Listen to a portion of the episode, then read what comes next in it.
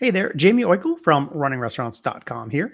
I've got a short snippet for you today from a recent webinar I hosted with Roger Beaudion of Restaurant Rockstars. In this clip, Roger tells an almost unbelievable story of poor service and really highlights the fact that what your employees say and do can absolutely sabotage your business. So do make sure to hire and train accordingly. Here's Roger. I've told this story too, and I don't have any slides for this, but a long time ago, I'm opening that first restaurant. It's a wood fired pizzeria, and I was sourcing what do you know, a Hobart dough mixer because we are going to make our dough from scratch every day. And I was out um, in the state of New Hampshire. It's almost lunchtime, but I wasn't thinking about that. I'm just on my way to see this mixer. And then I passed this sandwich board sign at the end of a driveway and it said, wood fired pizza now serving. And I'm like, terrific. That's exactly the kind of restaurant I'm going to start. It's lunchtime. I'm going to go in there and have lunch.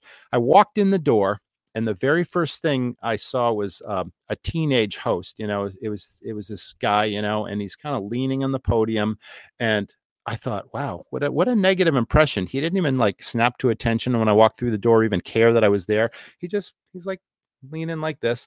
I approach him, and then he looks at me and he's like, "Are you here for lunch?" And I'm like, you know, yeah, it's lunchtime. I'm here for lunch. Next thing you know, um, he takes a a menu out of you know, the side of the podium had menu holders. He takes the menu and he sticks it in my hand and he points across the room and he's like, See that table over there? It's yours. I'm thinking to myself, Are you kidding me? Like, you don't even have the courtesy to walk me to the table and introduce yourself, make sure I'm comfortable, maybe tell me a couple things about the restaurant or the menu. And what do you think he does then? He's leaning on the podium again, waiting for the next person to walk through the door. I'm like, gosh, this person's not trained. They don't care. There's one of those C players. So that's the thing. I wasn't recognized, I wasn't acknowledged. Now I'm sitting at the table, and to end this very long story, I'm sitting at my table that I walked myself to. I had lots of time to look at the menu. It had to be 10 minutes before anyone approached me. I'm watching, you know, bussers and servers walk by me on both sides. No one's making eye contact with me. I don't even think they know I'm sitting there. I'm getting a little upset at this point, but I had plenty of time to look at the menu. And now here's the end of the story.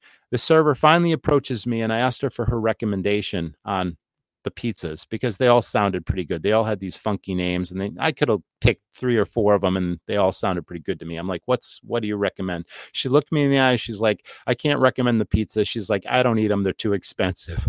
I'm like, "Strike three, but that scared me to death, and that's really where I started the systems on training every single day because I realized that what the you know what your employees say to the guests can sabotage your business if they're not properly trained to serve and sell.